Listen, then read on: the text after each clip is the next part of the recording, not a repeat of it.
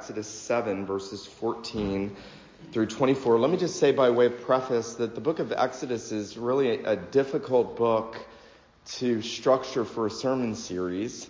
Um, many, many pastors and theologians do not preach all of the plagues. In fact, many of them lump all of them together and just do one sermon as a sort of an overview. Um, I am not quite sure what I'm going to do. We're going to look at the first of the plagues tonight, and we're going to focus on that, and then um, we will try to decide what we're going to do going forward. I know that we'll definitely look at the ninth and the tenth plagues, but I, I certainly don't want to drag out eight weeks of redundancy. God sends a plague, Pharaoh hardens his heart. That's sort of the pattern over and over and over. So we'll try to naturally follow that out. I may have to turn this off, y'all. It's scratchy. But um, we are looking tonight at Exodus chapter 7, beginning in verse 14, and we're going to read down to verse 24. Now the Lord said to Moses, Pharaoh's heart is hardened. He refuses to let the people go. Go to Pharaoh in the morning as he is going out to the water. Stand on the bank of the Nile to meet him and take in your hand the staff that turned into a serpent. And you shall say to him, The Lord, the God of the Hebrews sent me to you, saying, Let my people go, that they may serve me in the wilderness. But so far you have not obeyed. Thus says the Lord, By this you shall know that I am the Lord. Behold, with the staff that is in my hand I will strike the water that is in the Nile, and it shall turn into blood. The fish in the Nile shall die, and the Nile will stink, and the Egyptians will grow weary of drinking water from the Nile. And the Lord said to Moses, Say to Aaron, Take your staff and stretch out your hand over the waters of Egypt, over their rivers, their canals, and their ponds, and all their pools of water, so that they may become blood. And there shall be blood throughout all the land of Egypt, even in, and literally in the Hebrew, it does not say vessels, it says even in wood and stone. Moses and Aaron did as the Lord commanded in the sight of Pharaoh and in the sight of his servants. He lifted up the staff and struck the water in the Nile and all the water in the Nile turned to blood. And the fish in the Nile died and the Nile stank so that the Egyptians could not drink water from the Nile. There was blood throughout all the land of Egypt, but the magicians of Egypt did the same by their secret arts. So Pharaoh's heart remained hardened and he would not listen to them. As the Lord had said, Pharaoh turned and went into his house, and he did not take even this to heart. And all the Egyptians dug along the Nile for water to drink, for they could not drink the water of the Nile. Seven full days passed after the Lord had struck the Nile. The grass withers, the flower fades, but the word of God endures forever. Well, one of the distinctive features in redemptive history is that the Bible is full of what we might call water judgments. You'll remember that at creation, God brought life and blessing out of the waters. Remember the earth at creation was covered with water and God separated the waters and the dry land appeared and then God called trees and shrubs into existence and God created a habitable world where he was going to dwell with man and man was going to be blessed by him. But you know what happens after the fall as men become increasingly wicked, that God decides he's going to destroy the world in the days of Noah. And that world that he had created out of the waters, he again covered with the waters. And he destroyed all mankind and every living thing except for Noah and those eight with him.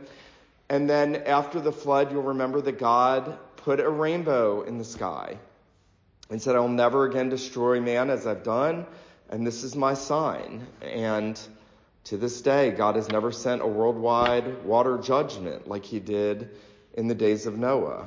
On the way over here, I was driving out of our neighborhood and I was thinking about this first miracle, this first sign that we're going to look at, this water judgment. And right in the middle of my neighborhood was a huge rainbow. And I thought, what a kindness from God that even as these are going to serve as signs of his judgment, in this first one, a water judgment, just like the water judgment of the flood on a smaller scale, and you know that there's going to be another water judgment when God destroys Egypt in the Red Sea, when when the waters part and the dry land appears, just like at creation, and Israel's going to come out as a new creation, but God's going to cover the earth again, and he's going to destroy his enemies in a water judgment. And this is a precursor to that, and yet, even as that uh, serves as a sign of what God was going to do, yet God has put that bow in the sky as a sign that he's not going to destroy the world in the same way as he had done in the days of Noah. Now, I tell you that because as we come to look at the ten plagues in detail, in some sense, consider them, um, none of these, none of these are anywhere called plagues. We call them plagues because we know what a plague is. They are called signs and wonders. They are signs and wonders that God is going to show through Moses and Aaron to Pharaoh in order to do a, a, a, number of things, in order to fulfill a number of his purposes. God has a multiplicity of purposes at work. It's not just to deliver Israel. It is that. It's not just to call Pharaoh to repentance. It is that. It is not just to show his power. It is that. And it is not just to make his name known. It is all of those things. And so as we consider this first of the ten plagues tonight, I want us to consider just three things. I want us to consider first the purpose of the plagues. Then I want us to consider the nature of the first plague. And then I want us to consider Pharaoh's response to the first plague. The purpose of the plagues, the nature of the first plague, and Pharaoh's response to the plague. Well, you'll notice there as now Moses and Aaron have gone and they have performed that first um, sign for Pharaoh in throwing down the serpent and, and showing God's power, turning the rod into the serpent. And yet Pharaoh has hardened his heart, just like God said he was going to do. Now the Lord is going to send Moses and Aaron back. The Lord says to Moses, Pharaoh's heart is hardened. He refuses to let the people go. Go to Pharaoh in the morning as he is going out to the water, stand on the bank of the Nile to meet him. Take in your hand the staff that turned into a serpent, and you shall say to him, The Lord, the God of the Hebrews, sent me to you, saying, Let my people go, that they may serve me in the wilderness. But so far you have not obeyed. Thus says the Lord, By this you shall know that I am the Lord. Behold, with the staff that is in my hand, I will strike the water that is in the Nile, and it shall turn to blood. Now, um, as I noticed, noted already, the, the purpose of the plagues is that they're signs of judicial punishment. Pharaoh has hardened his heart, so God is going to give a sign of judicial punishment. Um, God is giving Pharaoh a foretaste of what he ultimately will do, and yet he's doing it on a small scale. Um, I don't know if you've ever thought about this, but um, in those judgments that God sends on, on Egypt, they are not massive judgments. They are very small sign wonder judgments in which God is giving a little foretaste of the judicial punishment that ultimately is reserved for the wicked for all eternity in hell. God is giving a very little judgment sign and he's doing it in a very specific way. I don't know if you've ever thought about this. Why is the first judgment sign a judgment sign of water to blood in the Nile? But remember, a previous Pharaoh had commanded the death of all the baby boys in, in Israel, in Egypt, in the Nile. God is essentially saying to Pharaoh, I am going to do to you what you have done to my people. And it's looking forward God is essentially saying, though he doesn't tell Pharaoh this, it's looking forward to what he's going to do when he sheds their blood in the Red Sea. So God is pointing back and saying, because of what you've done to my people, this is what I'm going to do, and I'm going to do to you exactly what you did to my people. Um, and yet it's also a sign of divine mercy. Now you may say, wait, how is it a sign of divine mercy? Well, God is not destroying Pharaoh yet. God is giving this sign of judgment because, in essence, he is offering Pharaoh the, the, the hope of mercy. If Pharaoh would just see if this God can turn water into blood, what can this God do to me? I better turn to this God in repentance and faith. That is always the purpose when God sends judgments. And I know it is wildly unpopular to say that natural disasters may be a sign of God's judgment. Maybe. It is wildly unpopular to say anything may be a, a sign of God's judgment. And yet, as I noted this, this evening in the book of Revelation, that, that there is a parallel between the language of the, the plagues in Egypt and the judgments that God is sending in the new covenant era on the face of the earth. And the purpose is that men and women and boys and girls would seek him in the hope of finding his mercy and coming to know Christ. Isn't that interesting? God is essentially holding out the hope of mercy and the gospel to Pharaoh. Now, we know Pharaoh's going to harden his heart. We know God's going to harden his heart. We know from Romans 9 that ultimately God is actively hardening Pharaoh, that he has raised Pharaoh up to destroy him. And there is a principle here of that mystery of God's sovereignty, man's responsibility. Both are taught in Scripture. And yet there's a very real sense where God is extending to Pharaoh the hope of mercy. Isn't that interesting? How good this God is. And how long suffering this God is. This is the first of ten plagues I was thinking about that. You know, the number 10 in scripture, like seven is complete, completion, wholeness, perfection. God is essentially showing, even in sending these judgment signs, just how long suffering he is. Isn't that interesting? And yet, Pharaoh, like so many, is going to reject God's extensions and offers of mercy, and he's going to continually harden his heart no matter how much God is plaguing and afflicting Pharaoh and Egypt and even at the end, everyone in the land of Egypt.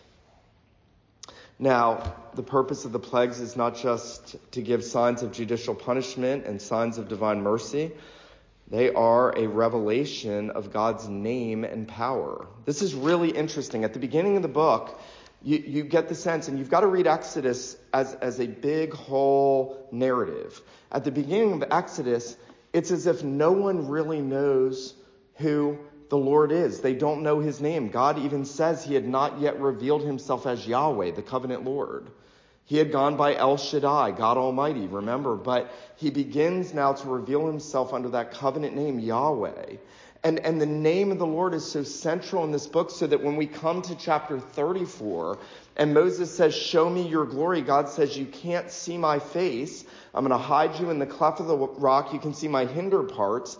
And the Lord passes by him and he declares, Moses said, show me your glory. And the Lord declares, Yahweh, Yahweh, a God merciful and gracious, slow to anger and abounding in loving kindness. Um, he, he is, he is revealing his attributes, his character, who he is, what he's like. And there's this progressive development in Exodus from when God first tells Moses, tell the people of Israel, Yahweh, I am sent you, to the revelation of his attributes to Moses in chapter 34, that in the plagues that he's sending on Egypt, notice this, notice this. Thus says the Lord, verse 17, by this you shall know that I am Yahweh. Thus shall the Lord, thus says the Lord, by this you shall know that I am Yahweh. With the staff that is in my hand, I will strike the water that is in the Nile, and it shall turn to blood. So, God is manifesting his power, his wisdom, his justice. He is manifesting his attributes, and he's manifesting his name. Now that's important because the other purpose of the plagues is that God is overthrowing Egypt's false deities. Now we know that from chapter 12 verse 12. Listen to this. In chapter 12 verse 12, the Lord says, I will pass through the land of Egypt on that night. This is the final plague. I will strike all the firstborn in the land of Egypt, both man and beast, and all the gods, and on all the gods of Egypt, I will execute judgments. I am Yahweh. So in making his name known and in these plagues on creation, we're going to talk about this in a moment, God is essentially asserting that he is the true and living God and that all the gods of Egypt are idols. God is going to overthrow the Egyptian deities. Um, James Boice put it this way. He said there were about 80 major deities in Egypt, all clustered around three great natural forces of Egyptian life. The Nile River, the land, and the sky. They were all formed and positioned around the river, the land, and the sky. You have to listen very carefully. Boice says it does not surprise us then that the plagues God sent against Egypt in this historic battle followed these three force patterns. The first two plagues were against the gods of the Nile, the water to blood and the frogs. The next four were against the land gods. The final four were against the gods of the sky, culminating in the death of the firstborn. So, see, the purpose of God is not just to deliver his people to create a worshiping community. He is doing that. He is redeeming them and drawing them out. He is sending sign judgments, signs of divine mercy. He is revealing his name and power, and he is overthrowing and conquering all of Egypt's false gods in the plagues. That's the purpose of the plagues. Now, I want us to consider, secondly, the nature of the first plague. Now, the Nile River is the longest river in the world. I don't know if you know that. It's 4,100 miles long. And it was revered as the most important thing in Egypt. In fact, the Egyptians believed that the gods of the Nile rivers uh, caused the Nile to give them the land, that it was more important than the land, that it was the place of sustenance. Uh, Phil Ryken says this there were three river gods of the Egyptians, gods they worshiped and served um, Osiris, Nu, and especially Hapi. For centuries, the Egyptians praised Hapi as the giver of life, the Lord of sustenance, the one who causes the whole land to live through his provisions. This is detailed in Egyptian writing. They believed that the river gave them everything they needed for life. They got water from the river. Their crops were watered from the river. They got fish and, and other uh, sources of food from the river. They believed that the river was the most important life giving thing that they had. And so it's fitting that God would strike that most valuable thing at the outset and show them that they have no sustenance, that they have no provisions outside of Him. Um, you know, it's interesting when the psalmist reflects on this first plague, there's two psalms where this plague is mentioned. Psalm 78, 44, the psalmist says, He, that is God, turned their rivers to blood. They could not drink from their streams. You see, he's taking away their provisions. They could not drink from their streams. And then, Psalm 105, 29, he turned their waters into blood, causing their fish to die. You see, the psalmist understands what God is doing. God is saying, I am the God of provision. I am the God of life and sustenance. Everything you have comes from me. It doesn't come from this river. And very interesting, and I want to press this home tonight. You know, whenever men and women, boys and girls turn to idols, and we all do, we have sophisticated idols, they had primitive idols. God has a way of taking away what we think our idols give to us. Um, he has a way when he finally comes in judgments in taking away uh, what we trust in. You know, I've, I've long thought, how long until America falls? I mean, this country trusts in money, provision, wealth, um, and, and it's not going to last forever. It's not going to last forever. It's a matter of time before God brings every nation to an end, and God deals with everyone according to their idolatry. Uh, God is dealing with Egypt according to their idols. And Phil Ryken actually says this to understand how distressing this was for the Egyptians, one has to appreciate how dependent they were on the Nile. The river was their lifeblood, the basis for their entire civilization. Um, you know, we can't even begin to understand how atrocious it would have been to smell blood throughout all the land of Egypt, emanating off of that river. Now, I mentioned in the reading that the Hebrew does not say that the water became blood even in vessels of wood and vessels of stone, because when we read that, it sounds as if uh, the Egyptians had uh, vessels in which they kept water, and that when Moses struck the Nile, it not only turned to blood, but all the water in all of Egypt turned to blood. And that's how I always understood that. But actually, it says that there was blood in all their wood and their stone. Now, in the Old Testament, the words wood and stone, when they are coupled together, almost always refer to idols. And there are theologians that have pointed out that um, whenever idol makers were making their idols, they would take them after they had carved them, they would go into the river, into the Nile, they would consecrate them, they would wash them. And in doing that, their idols at this period came back covered in the blood of the judgment that God had sent on their false gods. It's actually fascinating. Now, I think that that's probably the case. They could have had water in these vessels that turned to blood. I think it's probably the case that these are references to their idols being covered with blood because when Pharaoh summons his magicians, they go and get water and they turn it to blood. Well, how do they have water if all the water turned to blood? So, even there in that intimation, God is showing that he has come to overthrow and to conquer in this first plague um, against the Egyptians. You know, very interesting. I, I've probably pointed this out to you that Moses' first plague is a judgment sign of water to blood. Jesus' first plague is a mercy sign of water to wine. That's intentional. You're meant to see that contrast. Jesus is the greater Moses who takes the judgment on himself. And now in the new covenant era, God's judgments matriculate. Isn't that beautiful? The same God that turned water to blood turns water to wine. Jesus is Yahweh. He is the one who's making his name known. Um, even though we deserve the same judgment that Pharaoh and the Egyptians deserve. And that's a very important point. We deserve the same judgment they deserve. How do I know that? Because the ninth plague, the darkness covering the land, included Israel. And the tenth plague, the death of the firstborn, would have fallen on Israel just like it did on Egypt. You see, Israel's not supposed to think, I don't deserve this judgment.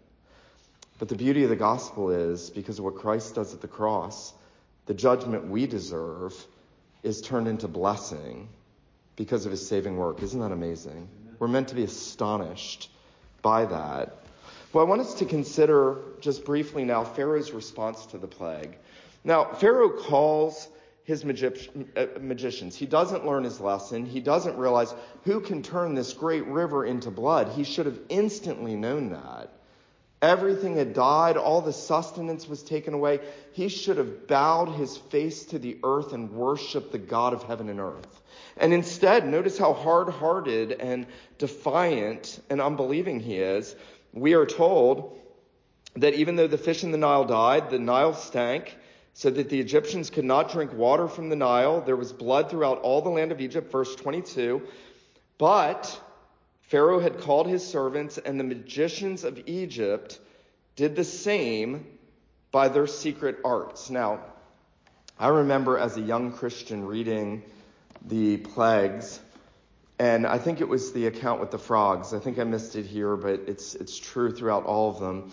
Every time Pharaoh calls his magicians, and they by satanic power do a counterfeit version of what God has done, the irony is, it always makes the plague worse. Isn't that interesting? Instead of making anything better, they are only adding to it. And, and, you know, someone pointed out to me once, it's very interesting because it is satanic opposition, and this is the God of heaven and earth in conflict with the evil one behind Pharaoh and behind the magicians. This is a cosmic battle before, between the triune God and and, and the evil one. And every time, this is beautiful, every time the evil one tries to thwart God's plans, it only comes back to have God turn it against him. And that is nowhere seen as clearly as on the cross. You see, Satan thought he was destroying the Lord Jesus, and it was on the cross that God was crushing the head of the evil one. Isn't that beautiful? no matter what Satan tries to do, God turns it against him. Um, you know the old saying, the blood of the martyrs is the seed of the church. How many people have come to faith in Christ because they've seen believers suffer for the Lord Jesus? Satan thinks he's destroying. God is always giving resurrections and using whatever weapons Satan tries against him for his destruction. It's beautiful. Now, Pharaoh has hardened his heart. We have seen that. We're going to see that recurrently in every one of the plagues. Pharaoh hardens his heart. He further hardens his heart. He is constantly defiant. By the way, that is a great warning to us because it's possible for us to harden our hearts against God, against his overtures of grace, against his extensions of mercy, against his rebukes and his chastisements. And so we need to really examine am, am I hardening my heart to the Lord or am I softening it? Am I crying out with David, a broken spirit and a contrite heart you will not you will not turn away. God loves a broken spirit and a contrite heart. Um, we should be in the habit of asking the Lord, Lord, give me a soft heart. Give me a broken spirit and a contrite heart. Make me to grieve over my sin. Make me sensitive to what you're doing in my life. I need a lot more of that in my life. And Pharaoh serves as an example of that warning. And I want us to see something else here. Very interesting. Pharaoh's heart remained hardened, verse 22, and he would not listen to them as the Lord had said. Now listen to this, verse 23. Pharaoh turned and went into his house, and he did not even take this to heart. And all the Egyptians dug along the Nile for water to drink, for they could not drink the water of the Nile. Now, this is the most fascinating part of Pharaoh's response. Pharaoh's heart is so hardened against the Lord that he doesn't even care about the suffering of his own people. Isn't that interesting? Notice the language. Pharaoh's heart remained hardened. He turned and went into his house where he had provisions, where he had luxuries, where he felt safe from the plague of God. He didn't care for his people. Notice the juxtaposition. He did not even take this to heart. The Egyptians, however, dug all along the Nile for water to drink. Isn't that interesting? That when men and women and boys and girls harden their hearts against the Lord, they grow cold toward others. Now, Jesus says this, doesn't he? He says, where lawlessness increases, the love of the many grows cold. We heard this morning in the sermon that the Lord Jesus says, A new commandment I give you that you love one another as I have loved you. What, what softens a sinner's heart? There's only one thing that will ever soften my heart and your heart, that will ever keep us from hardening our hearts in unrepentant hardness like Pharaoh, and that is the, the dying love of Jesus. Isn't that beautiful? No plague, no judgment that God sends will ever change the heart of a man or a woman or a boy and girl. That's the whole point of Revelation. When God sends the judgments, He says, even though He sent them, they would not repent of their sexual immorality and their murder and their idolatry. They would not repent because no amount of judgment will ever change a sinner's heart. But the love of Jesus will turn the hardest heart into a heart of flesh. The dying love of Christ on the cross will not only do that to soften a sinner's heart, but he will enable us then to be people that care about others. Isn't that interesting? Pharaoh doesn't even care about his own people. I want us to just consider this as we walk out tonight. First is that uh, we would reflect on the fact that God is a God of justice, that he is not just a God of mercy, that God is a holy God, that God has promised to punish all unrighteousness. And, and yet, even in the judgments that he sends, God is showing that there is the hope of mercy. He is saying there is still time to trust in the Lord Jesus. There is still time to turn to him, to call on him while he's near, to seek him while he's near. Um, I want to encourage you as you think about those things. Are you looking at God's work in the world and even what may be his judgments across the face of the earth? And are you reflecting on this is God extending the hope of mercy that men and women would turn to him? And then I want, I want us to consider tonight do we reflect on the fact that all that God is doing, he is doing as a revelation of his name in the earth? You know, at the end of the day, God wants everyone to know who he is. God, somebody said to me once, an unbeliever, what I, I can never worship God that arrogant. And I said, look, I said, you're just a finite sinner and you want everybody to know who you are. And he was like, True. so for the infinite God to want to make his name known in the earth is not only not wrong, it is right that his name would be exalted and in all that he does, whether it's judgments or mercy, salvation, or, or acts of justice, God is making his name known. He wants his name, his covenant name. He wants, he wants the name of the triune God known throughout the earth. And God is going to be seen to be the God of heaven and earth, the true and living God over all the idols of the nations. And then I want us to consider that God is teaching us to view him as the sustainer of all things. Do we recognize? Do we recognize that everything comes from him? That we don't have anything on our own? I, I worked in a kitchen with a chef when I was 21 years old and um, talking about the Bible with him once, and I said, Well, God gives you everything. And he said, No, I've worked for everything I have. And I said, Yeah, but you can't even breathe unless God lets you. And he was so livid. That's what people think. People think, I work for what I have. I remember Sinclair Ferguson saying once, that many well off people think, I don't need to pray. Give us this day our daily bread. I'll just go to the refrigerator and get what I want. And Ferguson said, the problem is you can't even get up and walk on your legs to the refrigerator unless God enables you to do that.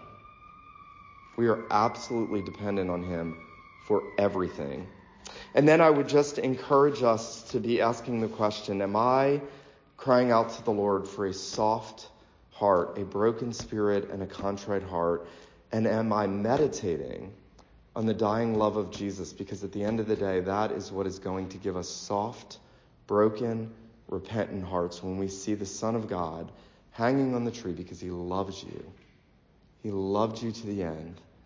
And that we would say, Lord, give me a soft heart. Do not let me harden my heart in unbelief. Let him who has ears to hear let him hear what the Spirit says to the church. Let me pray for us.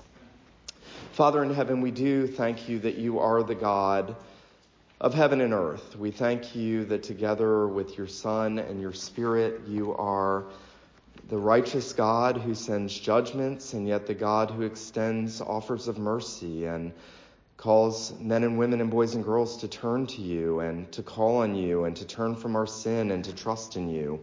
We do pray that you would help us to acknowledge you as such, to be committed to making your name known to those around us, to living in such a way that your name would be exalted.